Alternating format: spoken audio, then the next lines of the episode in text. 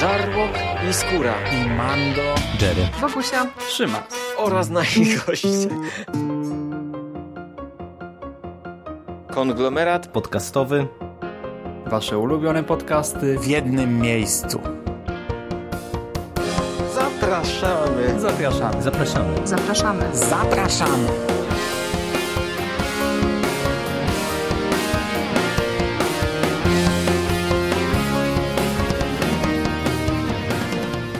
Cześć, z tej strony Michał Rakowicz, czyli Jerry, i dziś zapraszam Was na podcast komiksowy, kolejny podcast komiksowy w moim wykonaniu.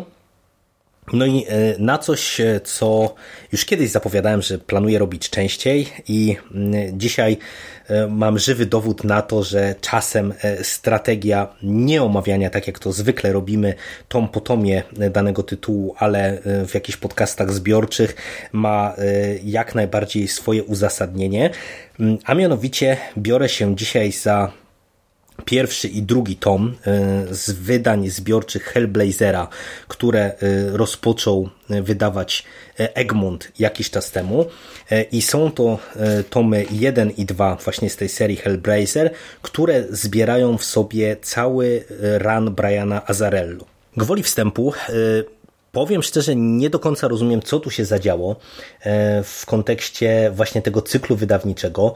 Nie wiem, czy to była kwestia tego, że być może Egmont się trochę obawiał, że ten run Azzarello sprzeda się relatywnie słabo, bo jak możemy przeczytać na tylnej stronie okładki, całość tego Hellblazera, którego w tej chwili Egmont rozpoczął wydawać, będzie się składała łącznie z sześciu tomów, dwóch tomów Azzarello, które oba już dostaliśmy, z trzech tomów Gartha Ennisa oraz z tomu Warrena Ellisa. No i to jest o tyle dziwne, że Brian Azzarello jest autorem najświeższych zeszytów z tej serii, bo on odpowiadał za Hellblazera w okresie od bodajże dwutysięcznego do dwa tysiące drugiego roku. Łącznie napisał chyba dwadzieścia osiem czy dwadzieścia dziewięć zeszytów, od sto czterdzieści sześć do sto siedemdziesiąt cztery zeszytu pracował przy tej serii. Warren Ellis był jego poprzednikiem, tak naprawdę, na krótko, bo on chyba napisał łącznie dziesięć zeszytów, natomiast Garth Ennis był autorem związanym z, Hell, z Hellblazerem bardzo długo, bo on pisał Hellblazera od dziewięćdziesiątego pierwszego roku i łącznie z przerwą to on tam napisał chyba z sześćdziesiąt czy siedemdziesiąt zeszytów. No i tak jak widzicie, chronologicznie on tak naprawdę był tym autorem najwcześniejszym. No i też to jest dla mnie trochę zastanawiający ruch, bo Egmont właśnie ten run Ennisa kiedyś u nas już prezentował, wydawał. Ja nawet czytałem kilka tomów z tego Hellblazera, które pamiętam, że mi się bardzo podobały. Przy czym ja nawet w tej chwili już nie kojarzę, czy ukazały się wszystkie te trady z podpióra Ennisa. No tak czy siak, nie do końca rozumiem jakby dlaczego Azzarello dostajemy na otwarcie, no ale niemniej tak właśnie jest. Pierwsze dwa tomy Hellblazera to jest jego run. No i dlaczego mówię, że opłaciło się nie omawiać tej serii tom po tomie? Ja ten pierwszy tom kupiłem premierowo. No bo wiecie, staramy się w konglomeracie jako fani horroru raczej na bieżąco ten horror sprawdzać i monitorować, co się wydaje, i czytać i, i, i mówić, co to warte, że się tak wyrażę. No i kiedy dowiedziałem się, że będziemy dostawać Hellblazera, no to stwierdziłem, ok, bierzemy, kupujemy, czytamy. Natomiast no wiecie, tego wychodzi tak dużo, że zanim sięgnąłem po ten pierwszy tom, to już został wydany drugi, no, który mnie zmobilizował do tego, żeby sięgnąć po tom pierwszy. No i kiedy sobie zacząłem śledzić też recenzję tego tomu otwierającego te, te zbiorcze wydania Hellblazera w naszym pięknym kraju, no to ja widzę, że raczej ten pierwszy tom Azzarello ma oceny dosyć chłodne, żeby nie powiedzieć negatywne. I powiem Wam, że jestem w stanie zrozumieć to, że bardzo wielu czytelników od tego komiksu może się odbić. Dlaczego? Rozwinę to zaraz, nawiązując do poszczególnych historii oraz do całego ranu. Ale właśnie to, że dostajemy w tych pierwszych dwóch tomach cały Ran Azzarello, jest bardzo ważne i też fajnie tutaj mi zagrało, że ja czytałem te komiksy łącznie, dlatego że ten Ran Azzarello to jest o tyle ciekawa inicjatywa, że w przeciwieństwie do wielu komiksów, no bo wiecie, nawet jak twórca dostaje komiks na lata, no to można powiedzieć, że często to wygląda tak, że on rozpisuje sobie ten swój run na jakieś tam mniejsze story arki, które później właśnie ukazują się w tych poszczególnych trade'ach. Natomiast Azzarello zrobił coś zgoła odmiennego. On tak naprawdę rozpisał sobie cały ten swój run od początku do końca. Tak naprawdę od otwierającej historii zatytułowanej Ciężki Wyrok, w której to widzimy, jak John Constantine zostaje wtrącony do więzienia o zaostrzonym rygorze, gdzie trafia za morderstwo. Tak naprawdę od tej opowieści śledzimy losy Konstantina, który po ucieczce na swój sposób z więzienia zwiedza Amerykę, próbując w pewien sposób od, odpokutować to, co spowodowało, że do tego więzienia trafił, a w pewien sposób dowiedzieć się, co się w zasadzie stało, że, że za te kratki trafił, co było taką iskrą zapalną, która do tego wszystkiego doprowadziła. Natomiast tutaj Azzarello, serwując naprzemiennie takie opowieści dłuższe, wiecie, tam pięcio, sześciozeszytowe, czterozeszytowe, oferuje nam jeszcze kilka krótszych komiksów, takich jednozeszytówek, natomiast cała ta, ta opowieść właśnie konsekwentnie nam rozwija jedną i buduje jedną konkretną, długą historię. I z tej perspektywy te dwa tomy zdecydowanie właśnie warto czytać razem. Dlatego, że przechodząc do tych poszczególnych opowieści, pierwszy tom zbiera nam trzy dłuższe y, historie, pięciozeszytówkę, sześciozeszytówkę oraz czterozeszytówkę, plus jeszcze y, dwa komiksy poboczne. No i nie czarujmy się, otwarcie tego komiksu i otwarcie całego ranu Azzarello to jest bardzo trudna przeprawa dla czytelnika, y, dlatego że historia zatytułowana Ciężki Wyrok to jest lektura bardzo, bardzo nieprzyjemna z dwóch powodów. Po pierwsze, nie wiem, czy wy kojarzycie Azzarello jako scenarzystę. Jakimś ekspertem nie jestem, między innymi nie czytałem jego standardowego tytułu, którym jest sto naboi, także wydane niedawno przez Egmont w całości. Ale ja go kojarzę jako takiego scenarzystę, który raczej trzyma się blisko ziemi, że się tak wyrażę. Czyli nawet jeżeli on sięga po tytuły superbohaterskie, nie wiem, jeżeli wspomnieć chociażby jego Jokera, który pisanego dla D C, albo inne tytuły superbohaterskie, przy których on pracował, no to nawet jeżeli bierze się za komiksy superbohaterskie, albo tak jak w przypadku właśnie komiksu z Johnem Constantinem, za komiks, który no jest przecież komiksem, który jest bardzo mocno oparty na wątkach paranormalnych, no bo przecież John Constantine nie dość, że jest magiem, nie dość, że jest człowiekiem, który zwiedzał wielokrotnie piekło i walczył z demonami, to jeszcze właśnie on cały czas używa tej magii i walczy z magią.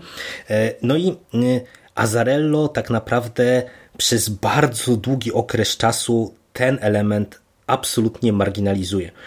Oczywiście to, że Konstantin ma jakieś zdolności magiczne, nadnaturalne, tutaj to jest ważne, tutaj to jest rozgrywane. Natomiast to jest tak naprawdę tło dla zupełnie innej, zupełnie takiej utrzymanej w bardzo nieprzyjemnej, takiej brutalnej konwencji historii. Ta opowieść Ciężki Wyrok to, tak jak mówię, jest nomen omen ciężka przeprawa, dlatego że z jednej strony dostajemy naprawdę bardzo brutalną i nieprzyjemną w odbiorze historię pobytu Konstantina w więzieniu, gdzie dostajemy wszystko, co możecie sobie wyobrazić w kontekście historii więziennej. Mamy tutaj gwałty, mamy tutaj pobicia, przemoc, morderstwa, mamy wojny gangów, manipulowanie współwięźniami, i tak dalej, i tak dalej.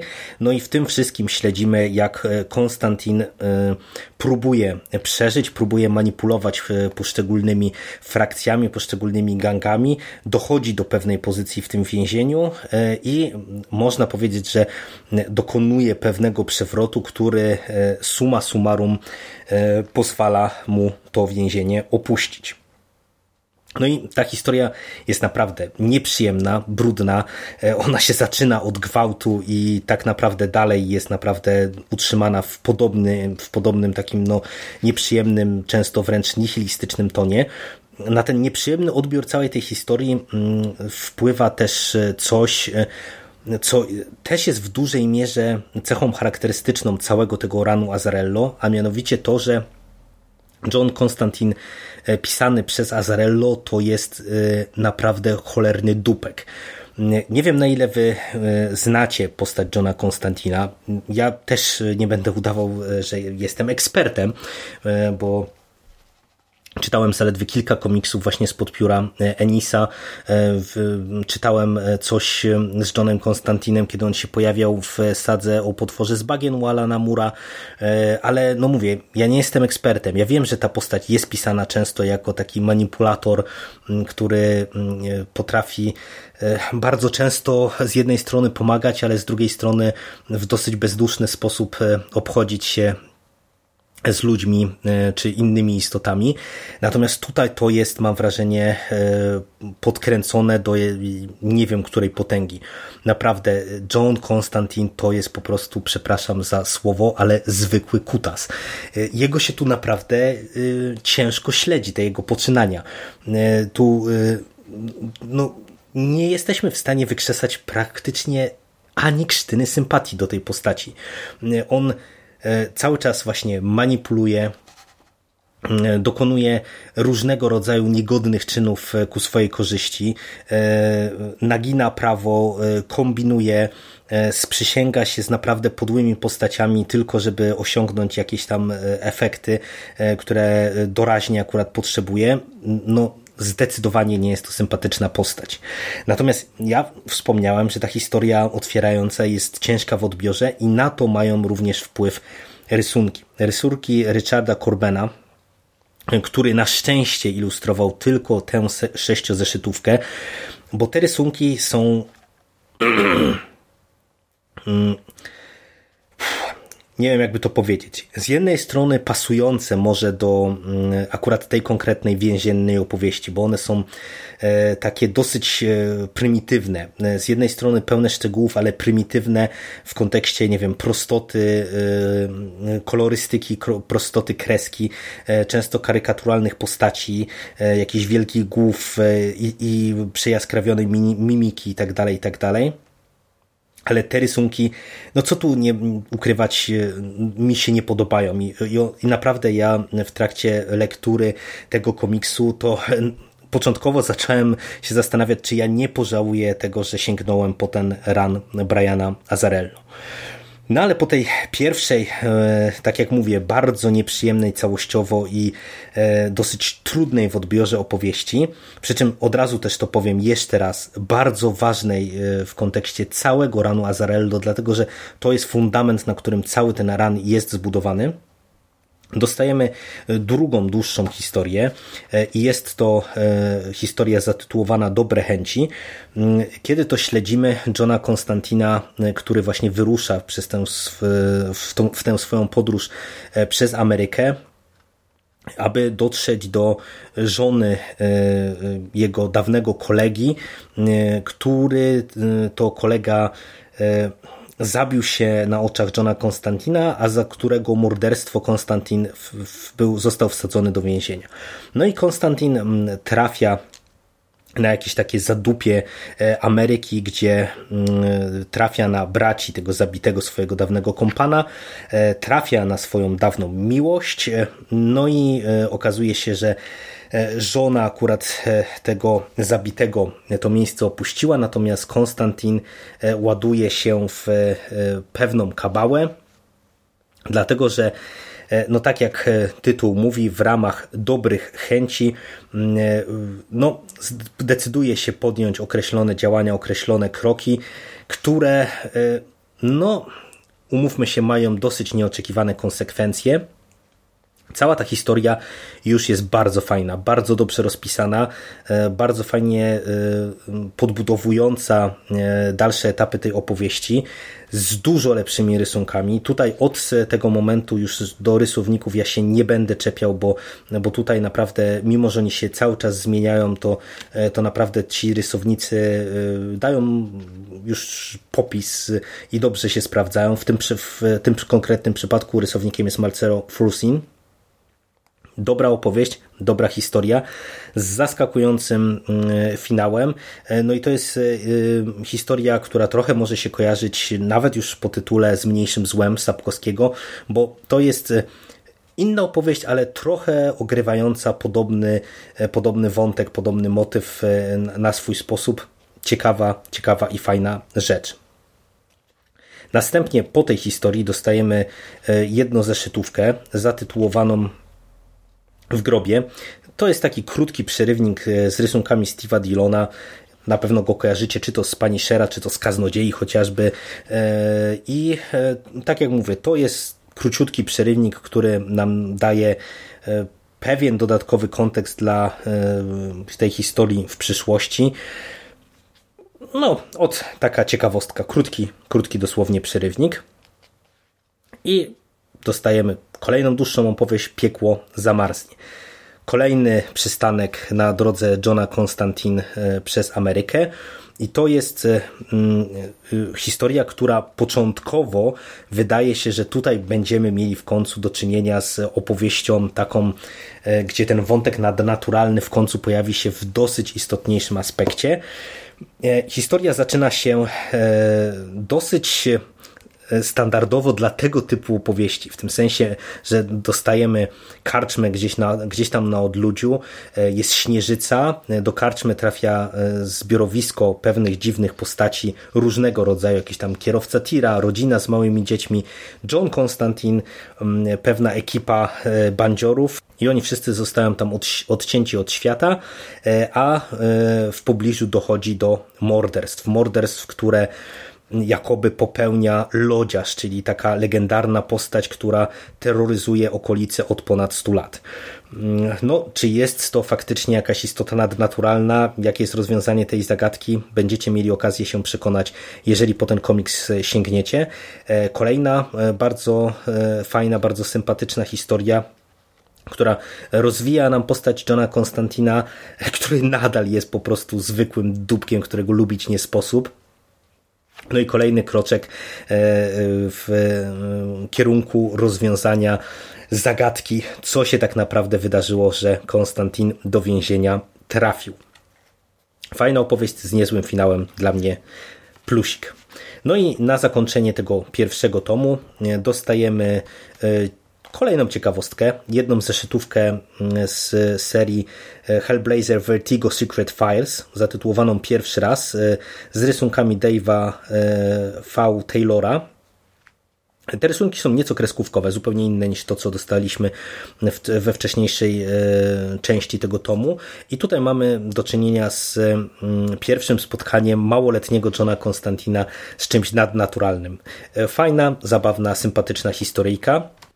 No i ja całościowo oceniam ten tom całkiem nieźle. Tak jak mówię, było to dla mnie zaskakująca lektura, bo nie spodziewałem się, chociaż, co, co też wspomniałem przed chwilą, w sumie to przecież powinienem się spodziewać, patrząc na nazwisko autora stojącego za tym Hellblazerem, że będziemy się tak mocno trzymali ziemi i będziemy mieli tutaj tych wątków nadnaturalnych tak malutko, ale Azzarello po tym dość trudnym początku kupił mnie i podoba mi się, że obrał właśnie taki kurs na komiks drogi i że w ten sposób śledzimy całą tę dłuższą opowieść, dłuższą narrację.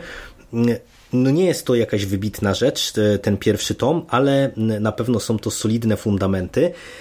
No a tak jak już wspomniałem na początku, to wszystko, co dostaliśmy w pierwszym tomie, procentuje w tomie drugim.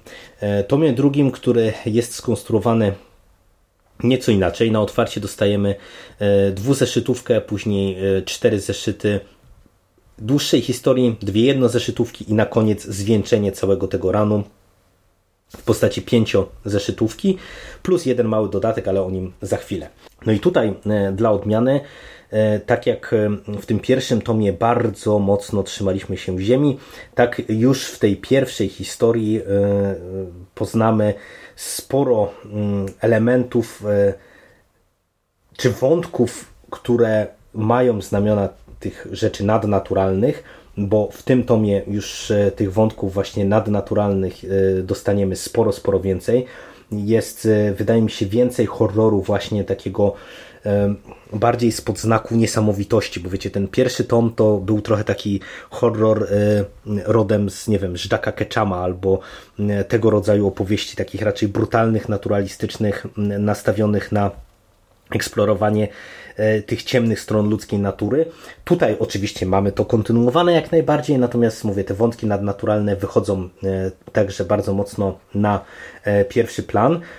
No i w tej pierwszej opowieści zatytułowanej Francuskie pieski i Anglicy dostajemy dwuzeszytową opowieść z rysunkami Gaia Davisa z przeszłości tak naprawdę Johna Konstantina, kiedy to grał jeszcze w jakiejś tam punkowej kapeli w Wielkiej Brytanii. Spotkał się po raz pierwszy z niejakim Stanleyem, który zlecił mu pozyskanie jakiegoś tajemniczego artefaktu, który jakoby pozwala na spojrzenie w przyszłość, poznanie przyszłości. No i śledzimy tutaj właśnie tę opowieść, to jak John Constantine wywiązuje się z zlecenia, to czy taki artefakt, taki przedmiot, który pozwala na przepowiedzenie przeszłości istnieje i tak dalej, i tak dalej. Niezłe wprowadzenie do tego tomu i bardzo ważna opowieść w kontekście właśnie stawiania czy dokładania kolejnej cegiełki do całej tej przemyślanej konstrukcji, którą Azzarello sobie stworzył.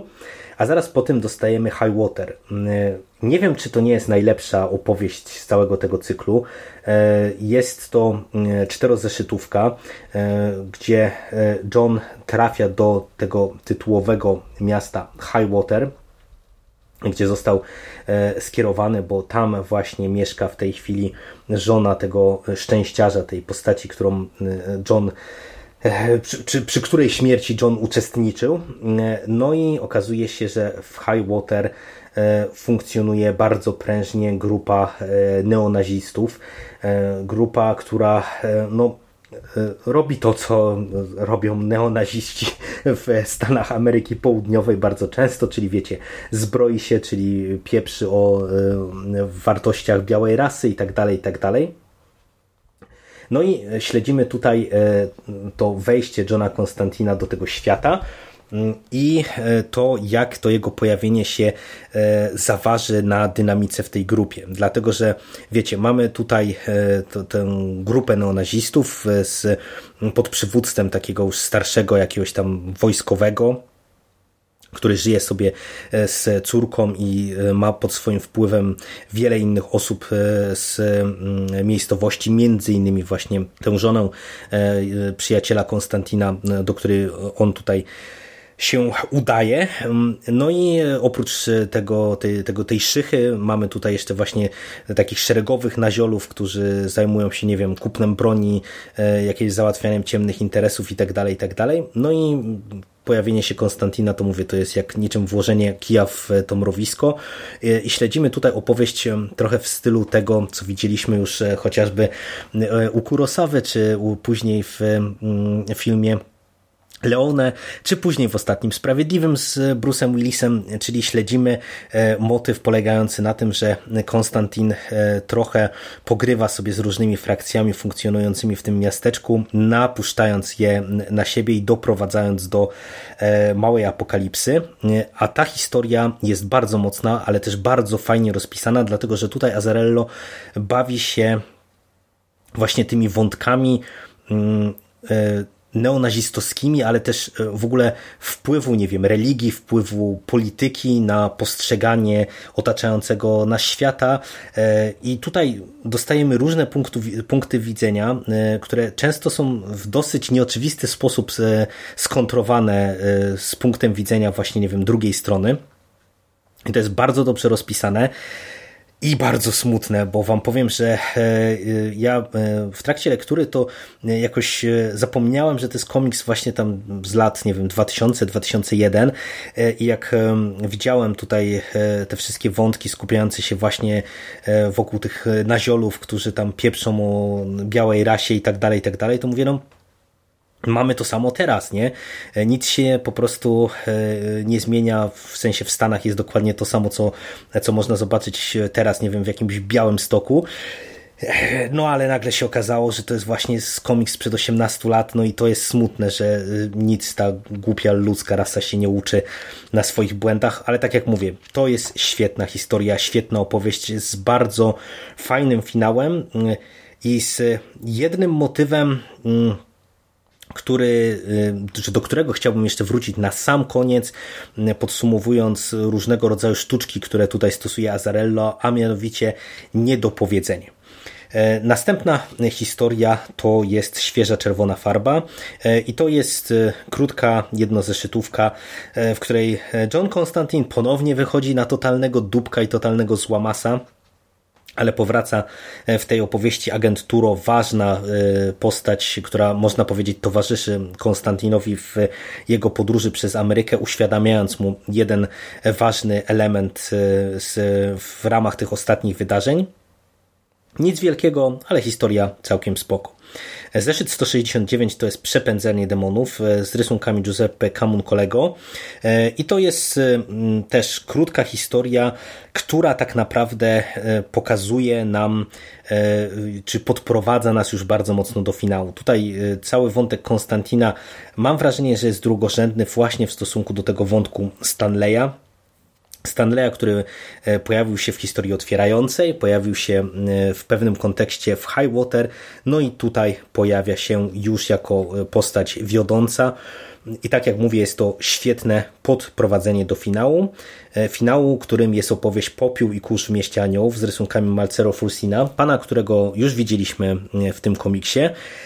No i to jest historia, która zaczyna się bardzo mocno, dlatego że agent Turo pojawia się w mieście aniołów, aby rozwiązać sprawę morderstwa nikogo innego, tylko Johna Constantina.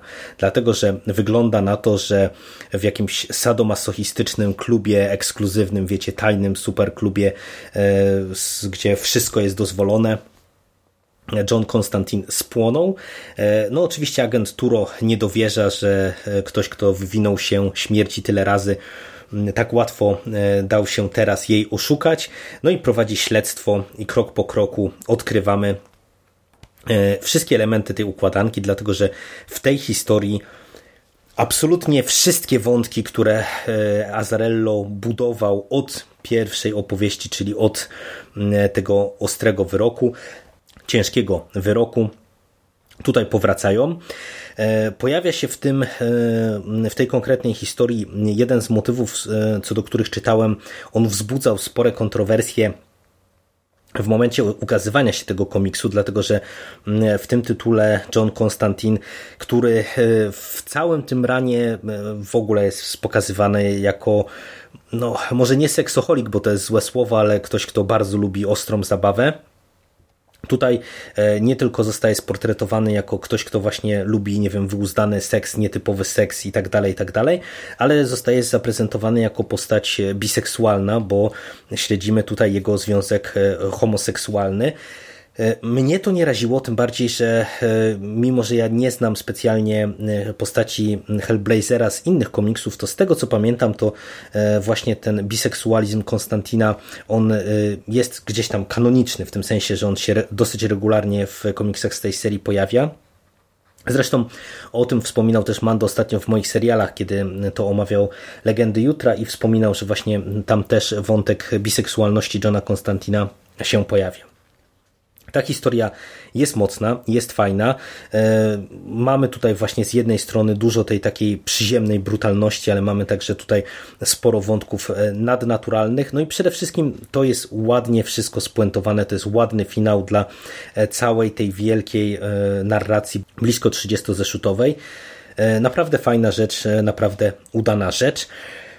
I na koniec dostajemy jednozeszytówkę Christmas Special, Holiday Special, All I Got for Christmas się to nazywa, Szczęśliwego Korzego Narodzenia, z rysunkami Rafaela Grampa. No i tutaj w tym przypadku Azzarello powrócił, jeśli ja dobrze pamiętam, po kilku ładnych latach do postaci Hellblazera, serwując nam coś na kształt, nie wiem, takiej piosenki świątecznej, kolendy świątecznej. No, cały ten komiks jest w każdym razie rymowany. Duże w ogóle brawa dla tłumacza, który to ogarnął.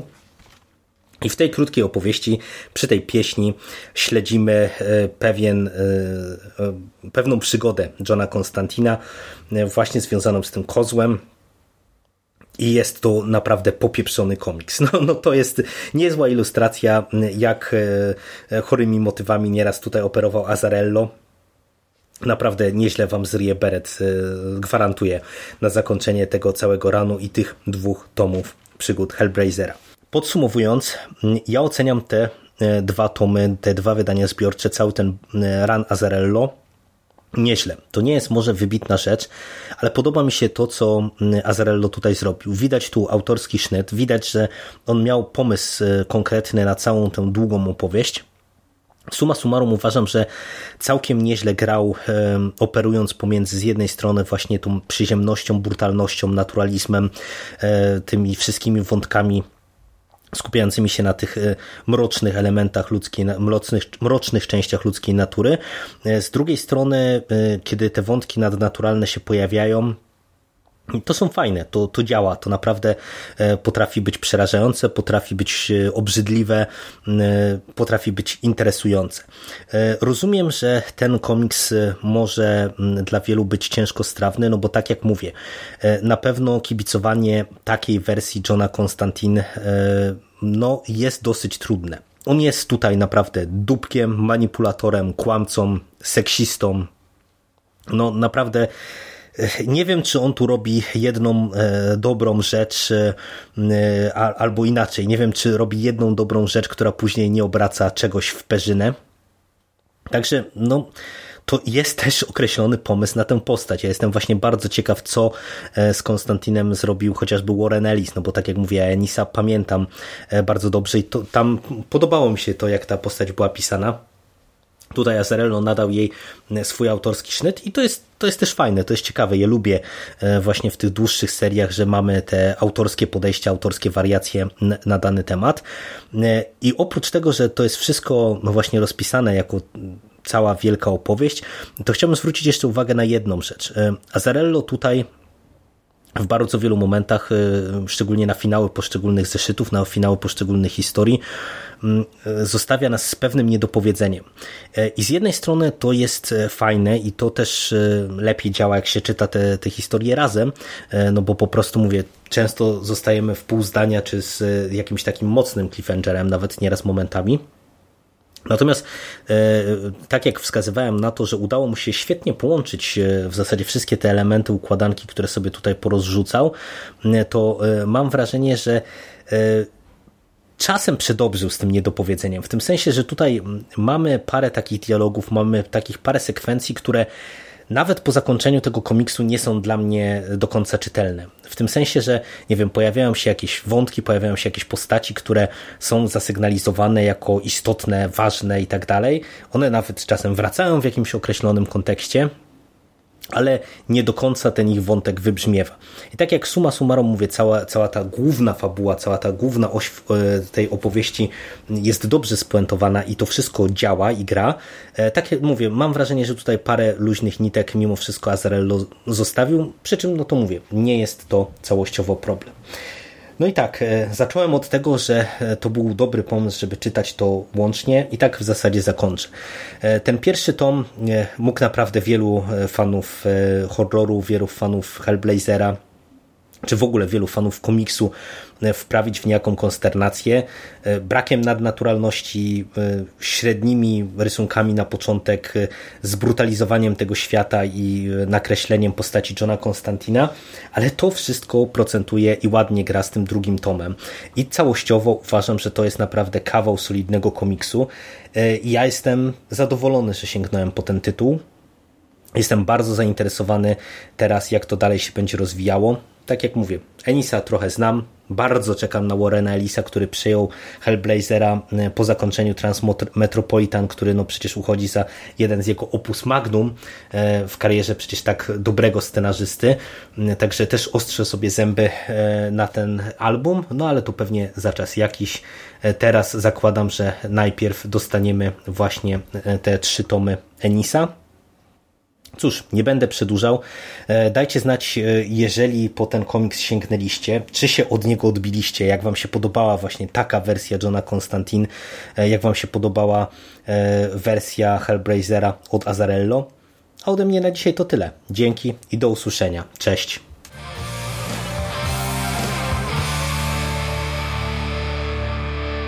You finished? That's it, man. Game over, man. It's game over. What the fuck are we gonna do now? What are we gonna do?